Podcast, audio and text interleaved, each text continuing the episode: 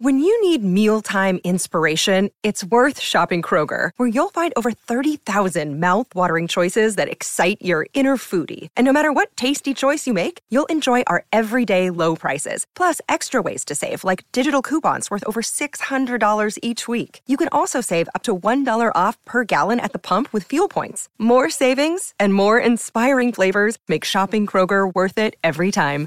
Kroger, fresh for everyone. Fuel restrictions apply. Great form by you hitting play on this podcast. Now, check out Same Racer, the brand new racing app for same race multi tips. Same Racer. Download from the App Store and Google Play. Powered by Bluebet. Gamble responsibly. Call 1 800 858 858. It's time to cast off on a new adventure. This is Real Adventures with Patrick Dangerfield and Aaron Habgood. Good morning and welcome to Real Adventures from wherever you are listening right around the country. Patrick Dangerfield and Aaron Habgood joining you this morning to talk all things fishing, boating, the great outdoors, the outdoor industry at large. Now, Redmond, you've had a bit of a mixed week this week, old boy. G'day, everyone. Uh, yeah, mixed week. Not a bad. I'm, I'm waiting for Curry to pop, Yes. So- and that's so I'm sticking. 40 weeks pregnant I'm yesterday. Yep. So I'm sticking very close to home, like not going too far away. I mean, spent the night at Apollo Bay during the weekend. Yeah. 90 k's offshore. Was that close to home? Yeah, well, that's why I was going to kick it off with a, a mixed bag for the week because she's you knew Didn't get at trouble. the start of the week she was at 39 a bit, and you've decided, yeah, I'll go down to Apollo Bay, a three hour drive down south, and I'll Yep. fish 90 kilometres offshore in chase of some reported Barrel bluefin monster tuna. Southern bluefin tuna. Yeah, young fella Zeph who fished with me uh, during the week uh, at Apollo Bay, I should say. He got some nice fish with a couple of his mates. Uh, the boys did really well. 90 kilo fish. There's been a few big ones. I've reports of a 167. That's a big tuna. That's a big fish. Yep. Now, Now, there's two reefs, well, two popular reef systems off Apollo Bay, yep. And then there was the oil rig. and, and well known Big Reef and Little Reef. And it's They didn't put a huge amount of time into the naming of these reefs, but they are very they're a very popular tuna haunt. And then if you go further, which is just before you knock on the door of Tasmania and just before you hit Antarctica, and via New Zealand. you decide to hit the the oil rig. Uh, it's a it's something that you've got to plan for. You've got to pick your weather because you are fishing a long way offshore. Pat, it's stupid. it's actually stupid. Like I don't know. Just to put it into perspective, it is so far out. I did it last year, and in the end, we ended up off Big Reef. And just to give you an example, Big Reef's close, and, And it's still is it? fifty-five kilometres from the ramp. There you go. Not just that, as you come out of Apollo Bay, you get to the Otway. And the Otway, I think it's roughly, I might be, correct me if I'm wrong, someone will, roughly 25 kilometres from the Cape Otway, depending where you look and the angle take, you look at. 25 kilometres. So you get in, coming back, you're like, oh yeah, I'm nearly in, I'm at the Cape, I'm at the Otway. And you've still got 25 k's to the boat ramp. And that's actually the most roughest water of the whole trip. You've got those two Tide and- water bodies that, that are significantly challenging. Yep. So the, they're not quite there that yet, though. They're there. fish There's fish there, but I, I cracked it to be honest. To be honest, tell you the honest truth, I got out to the rigs and there was a lot of people. I don't know. I I went the buffer zone around the gas and oil rig pad, 500 meters, and So you cannot go any closer Yeah. than 500 and metres. all those barrels I got last year and 60, 70 kilo fish were all say maybe three to 15 kilometers from it. Most of them, where all the smaller fish are hanging underneath the rig. I was going to say they're right there. Yeah, Fish and- are attracted to structure. Well, the big That's fish the are- only structure that's hitting the surface. the big fish are if they're not working up, they're under those. They're under the rig. People are marking them up under the rig. Yep. But I, you're not allowed close 500 meters. I snuck in at one stage. I reckon I got to 400. I'm like, quickly get out of here. Like I didn't want to do the wrong thing. Like get out of here. Too close. Like get out, mate. There was people there, not even five meters from the rig. Like there's probably eight boats there, ten boats out there. Then they're dropping pillies under the rig. Like that's up to them. That's their own issue. Over the radio, the tug, the the the, the oil rig guys on the radio. They get out of here. You're taking your photos, being sent to authority. But the worst part about it was those uh, rig tenders, the rig tugs, I like to call them. Yep. They're big red red boats. They're massive. They're like 60 meters. The rig makes them look small. Yes. These things are ginormous. Well, if they, I actually think their horn's bigger than their engine because the horn, when they blow it, it vibrates that loud through your ears. It feels like I haven't got much brain in there, but it it, sh- it shakes them all, and they are blowing horns non-stop there to get like just basically to pee us off. Like that's what they I think they're doing, and it is so loud. We got out of there. I went to Big Reef and stayed there. I held at Big Reef for maybe two hours. Nothing happened. I went in. I was back in by one o'clock. I regretted everything about it. The biggest regret was not taking your boat because my little six meter, it's so far out there. You got no idea. One thing I was impressed with, we did 212 kilometres and we used 157 litres of fuel. It's efficient, especially with very the way, efficient. Especially when you don't exactly take a huge I- amount of care No, around around your rev range of throttle. It's- Patrick, I have to now because I, I won't lie to you. I had to get home and I had to re-put the pacemaker back into position. I seriously thought it was going to fall out. I had to pull the spine out of my backside when I got in. Just how far out we're pull- traveling. pull it back up to your throat. Oh, you've got no idea how far the, out. I don't care what you're in. If you're in a ship, it's that far out. But like you said before, Little Reef, Big Reef, the rigs, very good spots to chase these tuna, and it's going to happen in the next coming days, weeks, whatnot. Do you reckon, like on the back of structure providing incredible fishing, Yep. and we see Vic Fisheries every year they put out uh, the fish aggregating devices, the Yes. fads.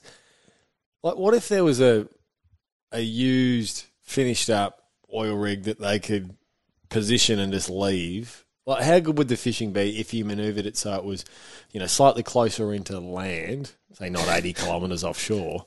Um, and obviously, this isn't this is The- hypothetical, and it's something that wouldn't happen. But how good would the fishing be if you had If it was in the right spot, dotted along the coast in well, as you said, in the right spots? in the right spots, in the right spots, it'd be incredible because. So what happens here? The, you get a nice current pushing up from that Tasmania, from from the uh, edge of Tasmania up, and then also the Portland, Portland water, Warrnambool water. That that nice ocean current from the Southern Ocean pushes through those areas, and that oil rig happens to be in that area. Yeah. and that's why, like you should see. I've seen some of the footage of the boys that were fishing under the oil rig, and Crazy. mate, just the amount of life underneath that thing, and Well, you see it when you see those uh, those oil rigs off the states, and you see the, the swordfish Yeah, un- yeah. underneath Yep, it, yep. and you think well, that that looks like. Oh, I can't really gauge the size of this swordfish. It's three meters long because the oil rigs are so, So ginormous. Yeah, you sort of lose your depth perception on how big these Sort are. of. Last year, I got to the I first time I went to the oil rig last year. This is I'm hanging a lot of crap on myself here. We we come out. We've never been out there before. And the oil rig's in the distance. I said, "Oh, the boys." Are you nervous? Eighty k's offshore in a six meter boat. No, it hasn't. I haven't been. No, not once yet. But I did stuff up here bad. I looked at the oil rig and I said, "The boys, how far do you reckon we are? We're not out within 500." I said, "Should we put the lures in here or what?" And Kane goes, "No, nah, we'll still be a few k's off." I said. "Oh, Yeah, I don't know. I said, how do I measure it? I'm trying to measure it. I'm saying, saying we're like 15. No, it must have moved off. It must have moved it or something. I was 15 kilometres from it. I, was 15 kilometres. You're taking uh, health and safety protocol very seriously. This, oh, I couldn't believe how much of an idiot I was. And the boys weren't like they were like trying to like. I think they knew that. I don't know. It was. It, this thing's massive. That's all I can say. When you're up near it, like the people that are on the edge of it look like ants walking on it. It's that big and it's that high up. Like they literally look like ants. Like they're that small. It's a massive, massive oil rig. Anyway, well, they have to be to survive the incredible weather that you're going to get. anyone that works on one's an idiot as well because I would never work out there in summer of the sea. I got a fellow that lives in Ocean Grove that uh, through a friend I've spoke to him and he reckons it's he goes out there, yeah, five six meter swells. He reckons the thing literally just rot like it's it's on a floating. It, Yeah. it- the way it floats, but the design of it, he goes, it's moving that much. He goes, like you can't even stand up. He goes, it's that's. He reckons it's that. Well, you're on floating. Like he goes, it's just and the waves breaking over. You got to think Southern Ocean, medium Bass Strait. This water is horrid. and it's not deep. No, it's only eighty to one hundred meters. Like so, you think, oh, you know, You're not in two, three thousand So where for- you get a nice roll. exactly. You know, It's hitting that shelf and then pushing up onto the. that's plus, why you've got the current, is, is such a treacherous bit of water. absolutely. Anyway, it's uh, if you want to go to Apollo Bay, How, take, how take fa- a take a airplane pilot seat because you need something to sit on. how far away do you think consistent captures of southern bluefin tuna barrels are? Because no, any it's any day. because we've seen we've had an incredible season Yep. of the school tuna. Like we're Well- seeing consistent captures through uh, quite a large number of commercial operators up and down um, the Victorian coastline. seeing it right through Victor Harbour, South Australia. Mallacoota way. Like it's it's been phenomenal. It's the school fish that were on that were there last year, the 15, 10s, the jelly beans, whatnot. They are in plague proportions out on these oil rigs. Plague proportions. They're, they're everywhere. The whole way, even through Big Reef and Little Reef, they were seen 'em. everywhere. Yeah, they were Yep. everywhere. I had no interest in them. Yep. I didn't drive You know- you know- an hour and a half in the car to Apollo Bay, stayed the night there, and then 90 k's like in the boat, like in the boat out there to catch a 20 kilo school tuna when they're out the front of my house. You you're not curious as to whether there's some big girls sitting underneath those school Oh, fish? 100%. I dropped some pillies trying to get through them. The schoolies were bad, Yep. but they were. Uh, Is there anything you can do to avoid the school southern bluefin and get to those big work, ones? just keep working through them. Just got to keep. I, I know some of the guys, like Zeph, for example, the fish that he had a double hook up, there's I think roughly 90 kilo fish, say, and they were, uh, he put, he had schoolfish eating 12 inch, 10, 12 inch lures, like constantly eating those lures. Like that, that day, he got the two. And then when the rods went off, the boys literally fought, argued who was going to wind the schoolfish in because they're like, oh, not again. Because they're not, they're hard on 50 wise. Like it's not, it's an effort to wind them in. It's not fun. Nah, and then Zeph jumped. got a winch. Poor Zeph jumped on the rod and ended up being attached to a ninety kilo tuna, which ended up all right for him. Yeah. But it's uh, it's like I said before, getting off the oil rigs when those workups come, those seals, those dolphins, the whales, when they're going to be tight on those patches of bait balls, those barrels are going to be working on, and the gannets. You can go down there now and you will catch fish. You, you've got a very good chance of getting a big fish. But I don't like very good chance for 90 kilometres. I need, a long I- day. yeah, and I'm, I'd rather go out in a rougher day and be told that I'm going to catch fish than a nice calm day like I had and potential of catch. I don't, it's a long. When I, you don't understand, like what I'm trying to say to you, how long way. I had I spoke to three mates who were out there that day, and they said they're never doing it again. Like it's it's that far. Like it's not just around the corner, Pat. It's not Fi- drive. Fisherman's favourite. Uh, famous last Famous words. last words. Kane and I said as this last next week. As the next week hits and goes, oh, I'm just going to give it one more go. Every time we went back last year, we said we're not doing that again. we went back the next three days later. So it's a, it's a fantastic fishery. It's unbelievably good, but oh, like I said, my spine's just starting to repair itself now. You need a big boat as well. I think Yeah. having yeah, your boat would be the ideal. You sit in a bit of comfort, but even your boat, like a 750, would still like it's. My boat's a great little boat, but it's It's big- it's big your hours boat, in the water. It's big. It's just a. It's it's two hours of tra- anyway. It's a long time to Apollo Bay, but it's a great fishery. Hey, um, Ram, they're looking at their 1200 I'm looking at their car too, by the way, Patrick. finally getting well. It's a good topic of conversation. Yep. This they're, they're twelve hundred finally getting ready to rumble, potentially in Australia, but launching in their the South American markets as early as next year, twenty twenty three. Now this is the same size spec as what a Toyota Hilux and Ford Ranger are. Do you see any uptake in the Australian market given the reason that Australian consumers purchase Rams is that they're getting something that Ford, Toyota don't currently offer in the marketplace, being a you know vehicle that'll tow three and a half tons plus. That's how I vision it straight up. Yeah. Straight up, I vision. Hence why I'm saying looking at a Ram because I'm looking at a bigger boat. Yep. Also, your boat too to tow your boat as well as because I want to get a 650 or a 750. You can soon. legally tow them, you can legally tow the just standard though. Pretty. but it, the comfortability of it is not there in a in a boat that's that big. You do need the extra juice of a bigger car. You do, and I the reason I look at Ram is just like you said before. Is purely for the towing aspect. Yep. And you and I aren't car people. We both aren't. We we love our cars. Don't get me wrong. Because we need to get they, they but, purpose but behind it's it. purpose behind our our cars. We've got we got cars for the purpose. That's why we use our cars. We're not we're not like a we're not going to go buy a Lamborghini, are we? Because we're not into a Lamborghini. It's just something we're not. It's no purpose for us. Where a boat has a purpose and a trailer, like a Ram. Your car, my car, both can't tow your boat fully loaded. We just can't do it. It's not legal fully loaded, like properly loaded for a Yeah. big marlin trip. It's not safe. 400 It's litres not- of fuel, It's just not. that. It's Yeah. just not safe. It- and even if it is, it's still your boat's so big, Pat. Like it's Yeah. such a big boat, and that's where the Ram aspect or your Land Cruiser or whatever it is, like gee, even a Land Cruiser with an upgraded Land Cruiser. That's the thing. You're spending 150 That's what I was just about to say. and then you're spending an extra 10. Well, Jake's car, the Geelong Marine was two hundred thousand dollar Land Cruiser. Like it's just ridiculous the money that goes into it, plus an expensive boat. So I look at Ram as a car you can go out and buy. Not something that you're buying in that small. exactly. You're not some. That's how I look at it. Are you the same as that? Yeah, I agree. Yeah. Yeah, I, I, understand the reasoning behind it as the, the purpose of towing, but this this is different. Hey, school holidays aren't too far away. They're um, they're a couple of weeks away now, a week away now.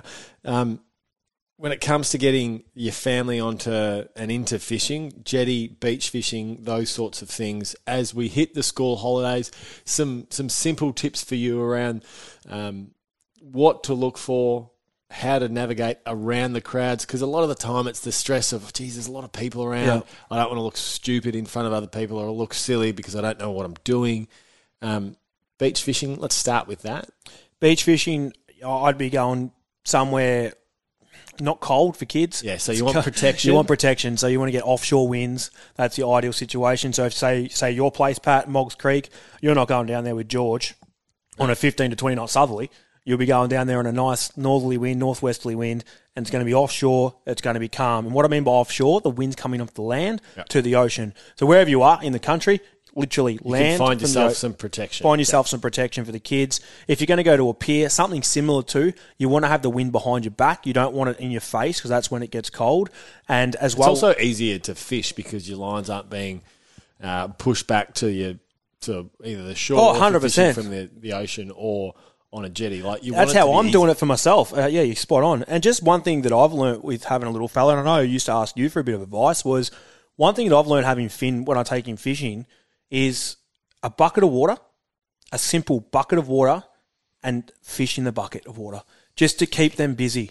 Like it just kills yeah. the time entertainment. Like if you get make sure to do the right things with your guidelines. I'm not getting into that rubbish, but, But do find, the right find, a, find a crab and put Find it a in there. crab, something simple. Whatever. Release it at the end. Exactly, something simple. Uh, something simple for the kids to keep entertained. Depending on their ages, like getting getting as, as they get a bit older and whatnot. I was referring to my child who's two, but entertainment is the is the key for young right through to I reckon that. What would you say? They probably start to get patients around that 12 from my experience. 12, so, yeah. 12 is when the patients sort of start to kick in. They start to understand that if they wait that for that snapper, they could get that bigger fish. Where before that, you're doing your squid, you're doing your whiting, and you're having a bit of fun. Keep it entertained. Bucket of water, simple. Put a little Tommy Ruff in there if you have to, and you're gonna have you're gonna keep them down there for the extra years, uh, extra year, extra hour, so you can have that next beer and catch hopefully that big mulloway off the beach. Patrick Dangerfield and Aaron Habgood joining you this morning for Real Adventures. We've got a, huge show all on the other side of the break and beyond. This is Real Adventures. You're listening to Real Adventures with Patrick Dangerfield and Aaron Habgood. Welcome back to Real Adventures. It's time to find out what's biting in your part of the country. We kick off with New South Wales, Redmond. We're still seeing some some good captures of some uh, some fish with some pointy noses, particularly around that um, that Bermagui region. Yeah, Headhunter Charter's got some beautiful fish during the week. I know. Got, I think he went three, three, and three. So which is when they when they refer to as three, three, and three. I mean, three fish raised, three fish hooked, three fish landed. Yep. So if you if you see a 21, 21, 21, they've had a real good day. So it's uh it's uh yeah it's it's still good to see. Botany Bay inland bonito are back, Pat. The unweighted pilchards on small hooks, they're the key, and they're doing the best work. So what he means by unweighted, light leaders and letting the pilchards fall through the water column as much as possible, rather than having, say, for instance, a B, a pea sinker or whatnot, Yes. which doesn't make it sink as natural. So pea sinkers are good. Uh, Harbour Kings live squid up to eighty centimeters, so some really good That's harbour. some, that's some good size. Yeah, really good Harbour Kings, which is good to see. Uh, we haven't had much reports of them inside in the last couple of weeks, but it's really that water's starting to clean up a little bit, so we should start to see them. South Australia.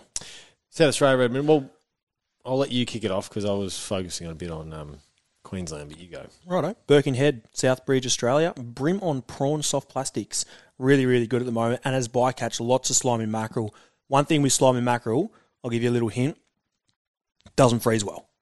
Does not freeze well for bait Yep. or for food. So, As opposed to Australian salmon. yeah, salmon isn't ideal, but it's a, so much better, and I freeze it all the time for bait. Salmon still goes a little bit soft, Yep. but it's uh, it, it definitely it the way you can demonstrate the bait on a hook or present the hook bait on a hook is actually run it in a chunk form, so the flesh isn't open.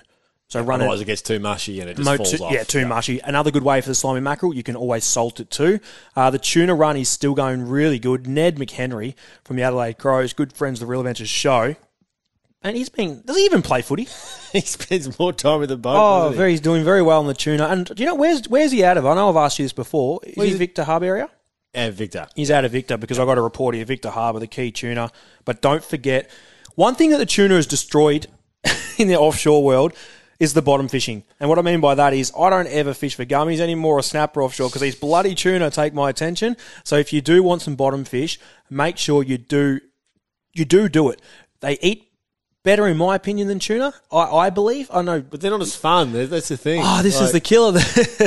I don't know. Gummies are going well out of Victor Harbour. You got Morwong, you got school sharks, you got nannies, and they're just fishing well. So don't get too distracted all the time. Maybe a lot of the time. Go, Patrick, to Queen- Queensland. Queensland. Now, Bribie Island, it's now being declared that there is a Bribie Island bar, Redmond. We spoke about this last week. Well, we've spoken about the dangerous waters that we've continually seen, but um, the the beach split spit is now um, officially declared as um, a Bribie Island or the Bribie Island bar. So the entire island has been renamed to have a north and a south island. So that will now reflect on all of Queensland's marine charts uh, for the southeastern waters. And safety regulations with life jackets, crossing bars, etc. All of that, exactly right. So um, a, a big change for that region. Something that's it's simply it that bar is not going to return. So it's not like it's going to be infilled. So that's that's there to stay. Which means Oh, I thought you were talking about a new bar opening in Queens. I was, I was no, excited. no, no, no. Bribie Island, the coastal Sorry. bar. So that now means um, wearing a life jacket while navigating the bar. If you've got a boat that's less than 4.8 metres, uh, it is compulsory under the state's maritime laws that you have to wear a life jacket. Well, the Tweed, the drain off Tweed River, speaking of another bar, the Tweed River can be a bit of a prick at times, as we know, to get out of there. The drain, which is known as the drain, is fishing really well. Tailor, Flathead, uh, going really well as salmon too. Now, that's a mixed bag of fish in the shallows off the surf. So that's off the drain. So that's, that's literally land based. So if you're a land based fisher, make sure you get amongst it. Heading to Tasmania, the Craigbourne is fishing really, really good uh, rainbows and browns, but the big rainbows, like the eight sort of pound stuff. So that's going well, and they're on hard bodies and small soft plastics. There's still really good reports of, of the offshore fishing as well. Like it depends how much time and effort you're willing to put into it. I know our great mate Paul Worsteling of iFish, he's heading uh, he's heading down there over the school holidays and he's chasing some swords. Well, there was big sword. Uh, Yeah. Indy Thomas got some uh, big swordfish out of St Helens, which is great to see. And I, I like I like this. This is a good one I read. And I'd always love a report on social media. This is in the Sportsfish Tasmania page. Thanks to the bloke who said the fish were bite. We're on the bite at Badgers at the boat ramp. 50 metres heading towards Deport stick bait. So if you're a local, you know exactly what that means. Yellow, bloody great day out. Dinner was awesome. Fish went nuts. Thanks a lot. And he's got photos here of bag limit of 30 plus kilo tuna. So that's great to see that fellow fishermen helping each other out of the ramps to get amongst these pelagic fish, which can move very quickly. But if you're in the right direction and look for the right things, you will catch fish. And that was the whip around this week, Patrick. Oh, nice work, Redmond. It's time for the social club. We take your questions from social media each and every week. So if you want to get in contact with Aaron or I, make sure you send in a direct message to our social pages, whether it be Facebook or Instagram, and we'll do our very best to get back to you. First question is from Michael. G'day, boys. Love the show and would love to know how you guys set up your tackle boxes. Uh, I don't know where to start. I love my fishing. I'm really no good at it. Give me some advice, Michael. I've got, I'm not even going to answer this because do you know those uh, green Safeway bags? They're my tackle boxes. So I might actually pass this one on to you because you're much more organised when it comes to your tackle boxes. I, Well, I, I don't really run, I run out of bags. Yours, you're a bit different because you do it as a Every day. living. I've gone over my fishing journey from having everything under the sun set up in my boat to now, um, and I've got this with the 750 and I've got a little Stabicraft. Now, I've basically got three tackle boxes that have everything in it, but they're not very big and they're always stored in the boat. What do you mean by everything in it though? Um, Like, what do you mean? Like the stuff that Uh, we uh, catch in the area? I mean, a, a full um, full hook sizes from whiting to sharks. Yep. Yep. But I don't have a stack of it.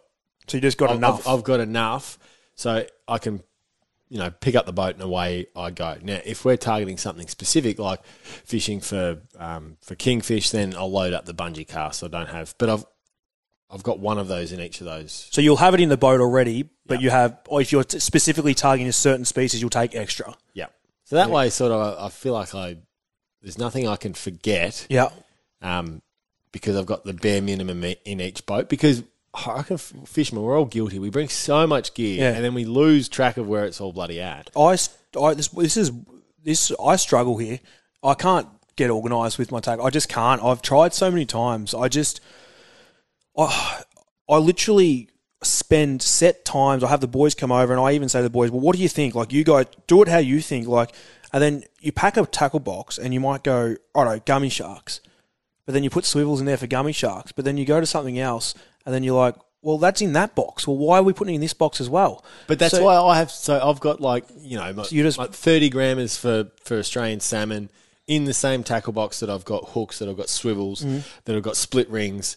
Um, just one of each, real generic box that covers everything. Yep. Because I've I've got them literally under my skipper's seat. There's sort of trays.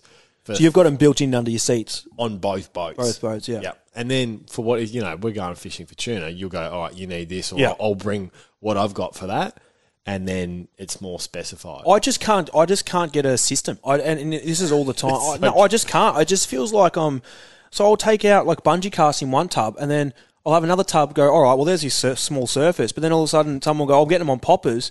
Then I've got another tub for poppers, and then all of a sudden, I've got 55 tubs full of random stuff Yep. that Yep. doesn't actually it doesn't actually have a it's not practical I'm to what you're ya. trying to do so what i've actually done is i've just got a bag a duffel bag it's quite large and barely lifted up these days and every time i just chuck handfuls of stuff in so but it's all in boxes Michael, we've done absolutely oh, i can't answer the question i'm sorry nothing to answer the question, but that's sort of how we set up our, our tackle.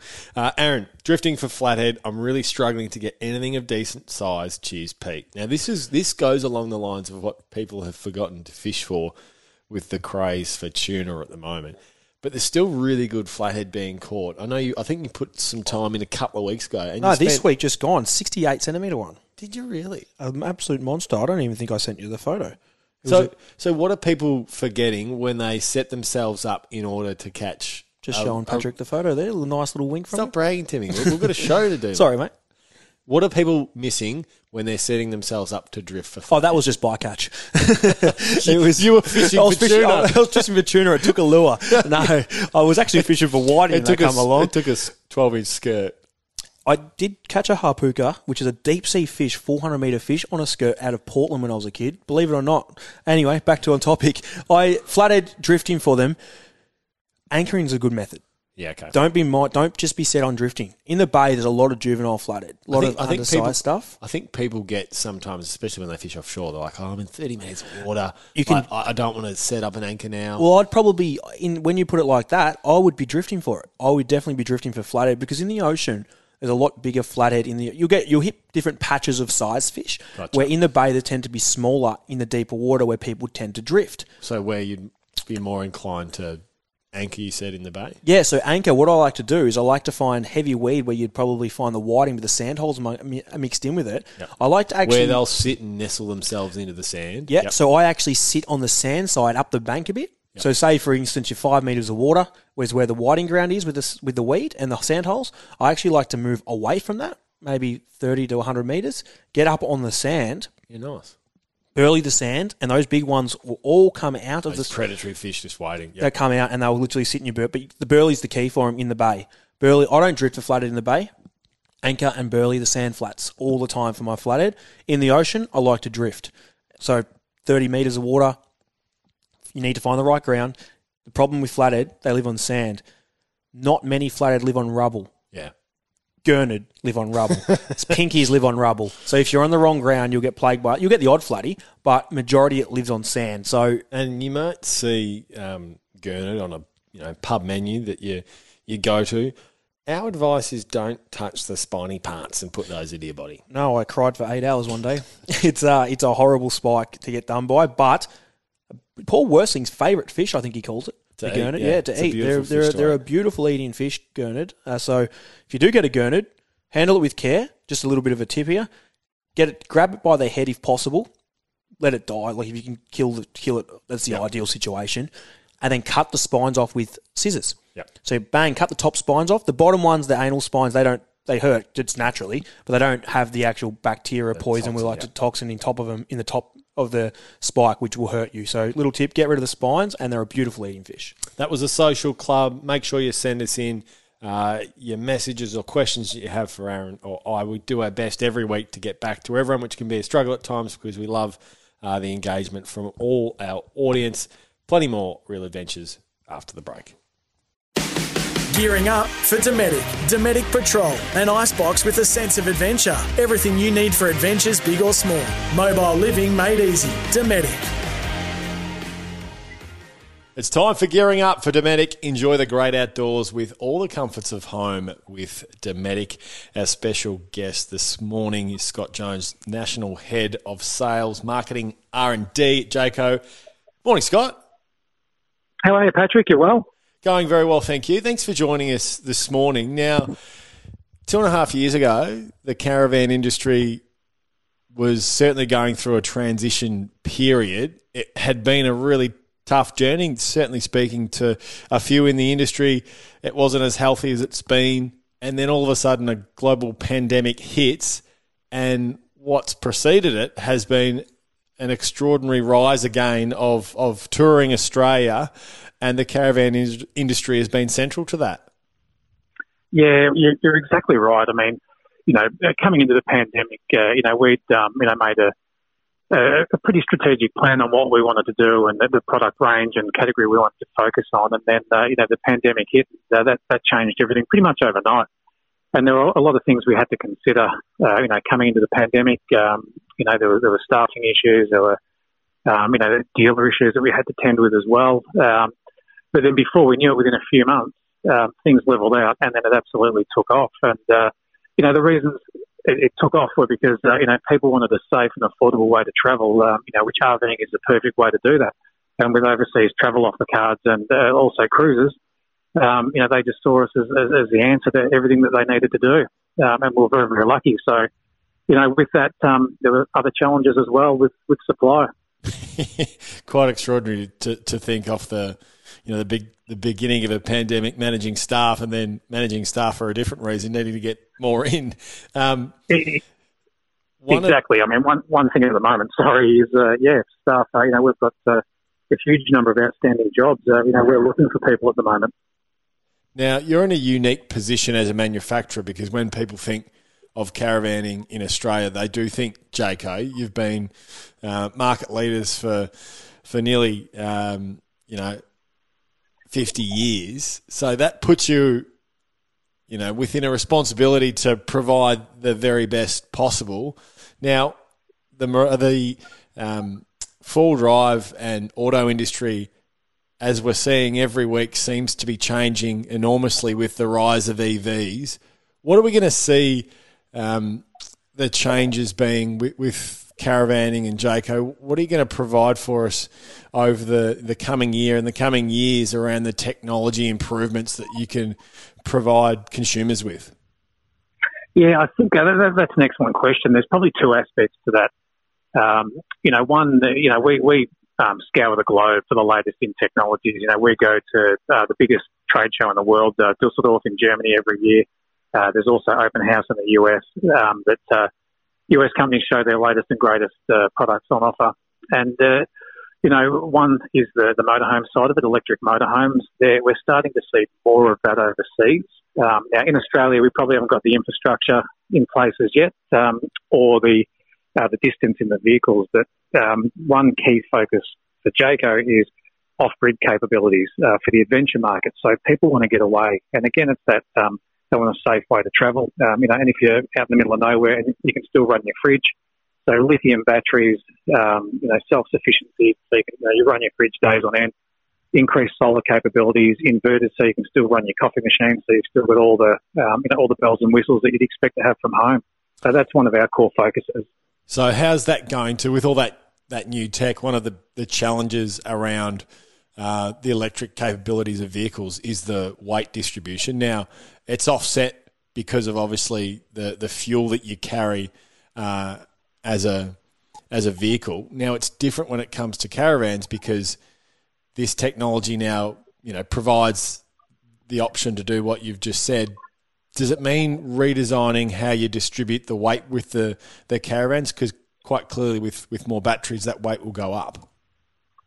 Yeah, one, one of the, the beauties of the lithium battery, uh, you know, with, with EV technology, um, it means there's further technology coming with lithium batteries, so more amp hours and everything. So that's transferring into, uh, you know, our touring products. So you'll get a, you know, potentially a 200 amp hour battery that's, uh, you know, probably a quarter of the weight of a 100 amp hour AGM battery. So that's one of the beauties of lithium. So we're very lucky in that respect. But, uh, you know, what it does mean is that uh, what you save in weight there, you're going to add in weight in other things. So, you know, potentially, you know, you, you might have bigger or more solar panels. So you're going to use up a bit of weight there. But, uh, you know, fortunately, lithium battery weight's coming down, but, um, you know, solar capabilities gives us the opportunity to add more weight there. And, uh, you know, the benefit of that means more time off grid. Um, you know, just a constant power supply to run your van. When it, when it comes to the construction of, of these all-terrain capabilities that you've you've spoken about, does that change um, the time it takes to manufacture these caravans? I'm assuming there's a, there's a huge amount that would go into the construction of it.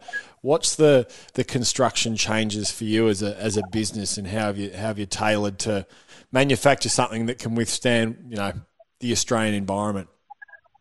Yeah, one, one of the biggest things for us is a suspension system, and we, you know, we developed our own, um, you know, some time ago, and we've continually improved on that.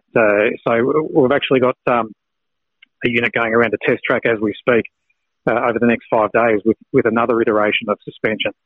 So what we look at doing is one, if you start with a suspension system, then everything else, um, you know, follows on from that uh, you know, from the, chassis, then your flooring, um, you know, sidewalls. Uh, you know, we think we've got one of the strongest sidewalls in the industry. So really strong, solid construction. And if you get the, uh, you know, the, the, box right, I guess if you call it that, um, then everything inside, um, you know, will, will follow suit. So, you know, we use you know, stronger brackets and screws. Uh, you know, we have looked at, um, you know, other options down the track as well. We've recently moved to improve furniture construction, which means it's stronger um, as well as more accurate accurate with improved quality. So there are a lot of things that we do do. Considering you know what was put into a van 20 years ago compared to now, there's air conditioning throughout. There's toilets, showers. The the the kitchen set up now are, are really almost on par with, with what you get at home. Where where do you see the luxury improvements, if you will, of of the caravans that you manufacture, given so much has changed over the past you know five to ten years? Yeah, it's um, it, it's very interesting, uh, um, you know, because you know if you go go back, um, you know, 15, 20 years, uh, you know, a recreational vehicle was something that allowed you just to get out um, yeah. And and you know uh, go to a caravan park with the family for a few weeks, or you know, um, retirees might travel for a period, but now the expectation is you've got all the comforts of home, um, you know, so you look at, uh, you know, washing machines, they're virtually standard now. Uh, you know, you mentioned um, air conditioning you know, we've even had uh, Alexa in our Silverline, so everything was voice controlled from your TV to your air conditioner, um, your lights. Uh, so where's it heading? Um, you know, a lot of wireless technology coming in. Um, I think, um, you know, the, the, off-grid technology over the next few years will only get better and better with battery and solar technology improving, um, you know, almost weekly. Uh, it's it's one of those things. It's it's hard to answer where we're going to be in three years when uh, you know we're focusing on the next twelve months, and, and you know once you get the next year's model up and running, uh, you know you think, oh, what what could possibly come out next, and then all of a sudden, yeah, all, all these ideas present themselves, and then you, you jump onto that as well. So so how far in advance are you sort of planning for it? Because you know, we we see that you know each year's new version of the iPhone or, or whatever it might be. How how does that planning come about, or is it because technology is changing so rapidly, as you've said, you've just got to be willing to adjust and um, given the fact that you, you manu- manufacture in house, you, you, can do it quite quickly? Yeah, uh, there's a few key elements. We try and have new models at the beginning of every year. Um, and you might have a you know a major facelift or a minor facelift uh, on, on that particular product range. So we'll we'll focus on core products each year, and then you rotate, um, you know, probably every three to four years um, and have a major change. but there's also things that present themselves, um, you know, like if it's a safety thing, like um, uh, tire pressure monitoring or um, uh, you know, sway control. That's something that you know we'll look at that and we'll, we'll you know look at that as an opportunity to improve, and then uh, you know we'll just implement that uh, as a running change, um, you know, as an added customer benefit. So you know, there's a lot of things that we you know we do um, intermittently, but also our core focus is at the start of every year to have a new model. We're chatting with Scott Jones, National Head of Sales, Marketing and R&D for Jayco. Uh, Scott, before we let you go, the, the caravanning shows and outdoor shows throughout the year, what can we look forward to actually seeing, touching and walking through as the year unfolds? Oh, I think um, because shows have been, um, you know, probably dormant, I would say, for the last two years. It, it you know, it's been tough on the on the caravan industry um, from a from a show perspective. But I know not not just at Jayco, but I'm up at a, a, conference on the Gold Coast at the moment, and there's such a an air of excitement around it. Everyone wants to get back to shows and and you know have that customer contact again, show them all their new and exciting products. I've been speaking to suppliers already that have told me about some new and exciting things coming. We've got the Melbourne Caravan and Camping Show next week. You know, after that, we've got Sydney. Then we're going to the Perth 4x4 show in Brisbane. So there, there's a huge amount of things uh, that, that, we're going to see launched, and also not just this year, um, even next year. I know they're planning uh, for next year as well. So I think there's a lot coming. So I, would certainly encourage people to get to the shows nationally. It's one of the things that, uh, unfortunately, through the marine industry, um, we're not going to see that many of. So it's great to great to hear that there's going to be the, the caravan and camping outdoor shows uh, back around the country throughout 2022. I've got, I do have one more, one more question I want to ask you because I, I, uh, I sent this through to you off air, but we've seen last week uh, Ford Australia announced that they're going to be retrofitting the F-150 in Australia, which quite clearly is a direct competitor to the Ram that has been so successful. We've seen Silverado as a manufacturer, does that does that change how you look at potentially adding the maxi trailable caravans to your lineup, uh, like we see overseas, or is there less of a, um, I suppose, appeal for it compared to, you know, what we've seen in the marine industry is boats well over three and a half tons, and there's just not that many vehicles that are, are well catered to to trailering and towing above three and a half tons. Now, with Ram, with Chev, and with Ford, the 150 coming to Australia, it does give consumers consumers the option. Is that something that you keep an eye on um, as a caravan manufacturer?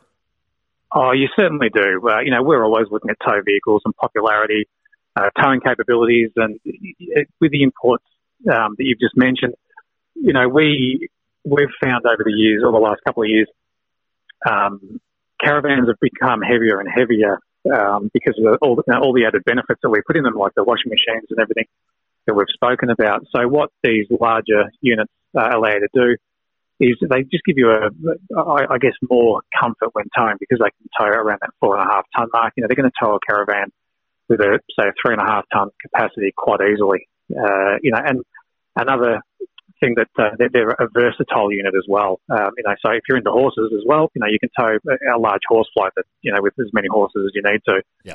So you know, we certainly keep an eye on that. Um, you know, it allows us to build bigger models. You know, we build up to 24 foot at the moment. Um, you know, in our Silverline, our flagship range, and that's that's a unit that's got absolutely everything into it. Um, you know, so I think you know, those people certainly want to, you know, they want a hamburger with a lot, and that's why they've got the vehicle. So, you know, we keep an eye on it and we cater for it as best we can. Scott, we really appreciate your time joining Real Adventures this morning. If you'd like at home more information on the Jayco range, head to jayco.com.au for more information. There's walkthroughs, 3D images, you name it, all on their website for more information. Thanks again, Scott. Pleasure. Thank you. That was gearing up for Dometic Mobile Living Made Easy. Reds Review for Club Marine, Australia's leading provider of boat insurance. It's time for Reds Review, our product of the week for Club Marine Redmond, our favourites Club Marine. Both of us have our uh, have our boats insured by Club Marine, and we're focusing on choosing the right marine binoculars and how much to spend, and is it worth spending that extra few dollars on automatic focus. Now, you spend a huge amount of time uh, fishing for pelagic fish, spent and have spent plenty of time over the last few weeks and months chasing the tuna. I know you spent time up at Burmy, and, and binoculars can be really beneficial there. Are you more inclined to use and spend the extra few dollars and go autofocus, or, or what are you spending when you're buying? I'm gonna I- I'm gonna straight up answer this honestly. It's something that I don't have, should have, and use more of. Yep. I, I just don't. I've I don't. I've tried to use poor quality binoculars, and I just can't get the focus ever, Pat. Ever. I just can't. I just can never do it. Now, this is something that I know you've got multiple pairs of. I Well, I've got a, I've got a for- Mardi bought you a beautiful set of binoculars for your Stop. birthday a little while ago. Yeah, they're they're Steiner uh, binoculars. So and they're brilliant. They're really lightweight. They're weatherproof. Um, they've got flexible silicon lenses. There's a really good warranty. Um, the con of it is that they're I think they're about nine hundred dollars. Yep. they were expensive, and I've found like I love these right, but I found myself not taking them out in the boat because I don't want to ruin them, even though yeah, they're weatherproof. So I take out a far cheaper pair. I think I bought them from Anaconda or a BCF. Um, that it, you know, I think on memory they were maybe you know one fifty. But and even though these are marine binoculars, like waterproof, can float, and I still don't take them out. will they catch you more fish? I'm going to 100 percent say yes. Hun- They t- will. Totally agree with you. They will. I think. I think everyone should have a set of binoculars on their boat, and I don't. I just straight up don't. When we went to Burmy only a few weeks ago, uh, Robbie bought a set of binoculars out, and they were reasonable set, probably something similar to you said. Just so, and they worked really well. You could actually see that if someone was hooked up in the distance, you, you could see a bit of more information than you could see with your own eyes. So if you're off Apollo Bay and you've got to travel to the gas rig and you want to see if there's birds there working, instead of having to drive there, you could literally have someone with auto with a good set of binoculars like you've spoken about. Autofocus. The other thing is is image stabilization. So you're on the boat, it's moving up and down. Image stabilization, just like on a camera, it's amazing how the image changes and how still you'll have Yeah, your right. horizon or or you know your flock of birds or a um, you know or a rough patch of water that you think's got fish. Like this is something to spend money on. Can I ask you a question? Far away.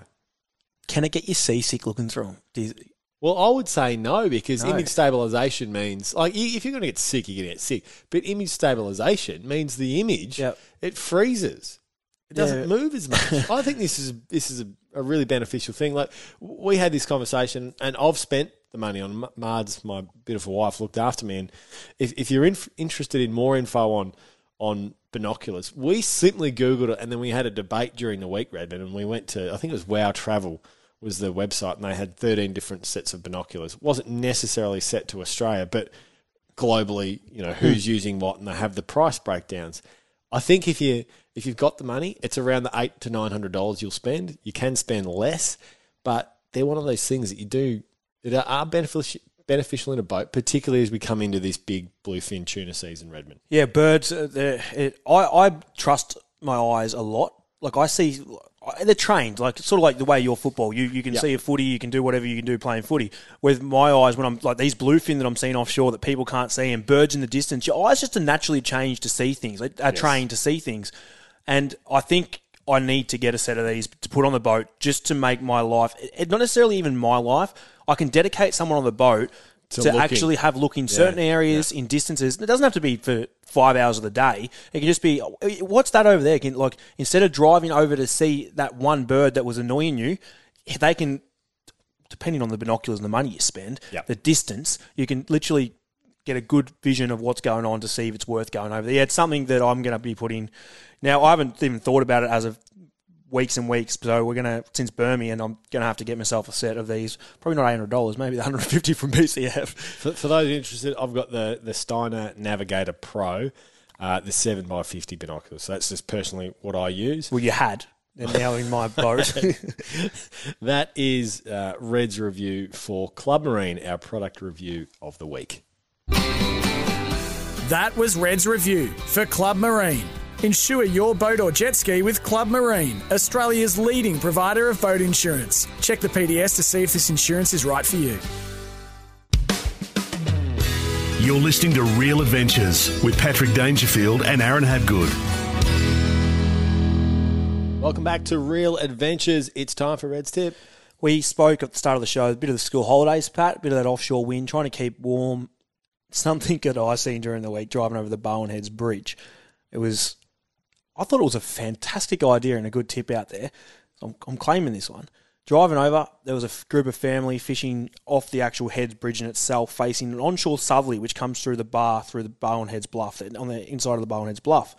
And sure enough, they were smart enough to have built a tarp like a s- tarpy matty thing, we'll go with, from Bunnings. Does that sound Tarp- relevant? A tarpy matty. Well, it looked warmer than a tarp, Pat, and it didn't quite look like a mat. So we're going with it.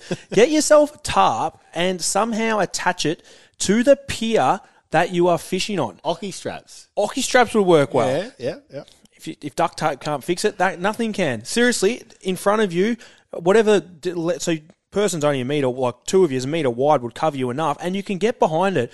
But the rods are actually sitting, leaning up against the pier, so you can see the tips of your rods clean. You can't see the water too easy, but at least only half your body, if you stand up, is going to be cold. Like rather, it's like fishing in a boat being protected. As we I thought in- this was incredible. As we come into school holidays And the winter and you- months. and you want the family to get into it, you've got to make sure you're providing in something that's a little bit of protection. I think it's a great thing. I thought this was. I even took a photo of it and sent it to you. I said, "Red's tip this week is this one," because I thought it was a great idea. So a tarpy matty thingy is what you need. I don't think it'll cost you too much. I'm sure Bunnings has it. You're the Bunnings expert these days. You've got a couple of tools from there, and that's red tip for the week. Nice work. Now, uh, Reds, well, Reds, the flying gaff this week. Probably going at me.